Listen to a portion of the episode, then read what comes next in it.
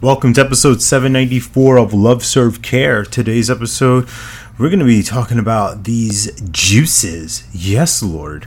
Creative juices, that is. Keep in mind, not the gutter kids. Creative juices. How they flow, how they drip. this, this could be an R rated show at this point. But I share that start because what happens for me, and I don't know if it's the same for you but I'm just talking for me because I know me best. What happens for me is when I'm in a creative flow, when I'm in this season of ideas and inspired action, immediate action taken, beautiful things happen, beautiful people show up in my world, and opportunities continue to flourish. And it also gives me a stance where I can come from to say yay or nay to the things that excite me or not.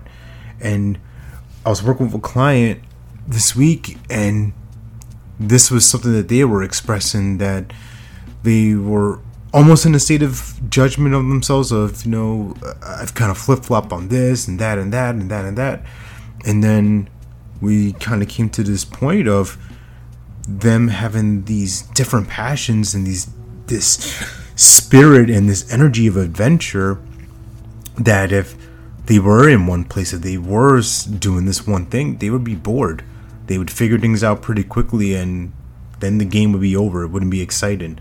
Now, this isn't to say that you jump from thing to thing to thing to thing to thing to thing to thing and you don't settle down somewhere, but recognizing that gift in yourself of, well, I can be a coach, but I can also be passionate about music. I can love music, and I could also want to do art, and I could want to be an athlete and do all these different things. And what happens there is that your brain is firing off in all these different directions. But the key thing that I always try to help people with and slow down for myself with is the thing that I'm doing at the moment, be completely into it, be devoted to it, complete it, and then move on to the next thing. Because that's what has gotten me in trouble in the past and growing up.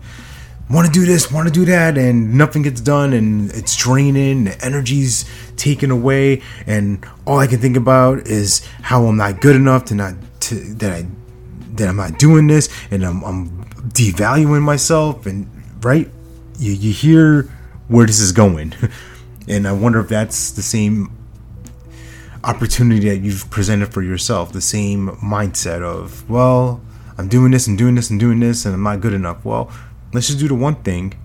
Let's stay creative in there and then let's look at the next thing. Simple, not easy. Remember, you're born to live your life in abundance. You're the master of your future, you control your freedom, and you have complete dominance of your thoughts, your emotions, and your habits. Take care. God bless. Stay blessed.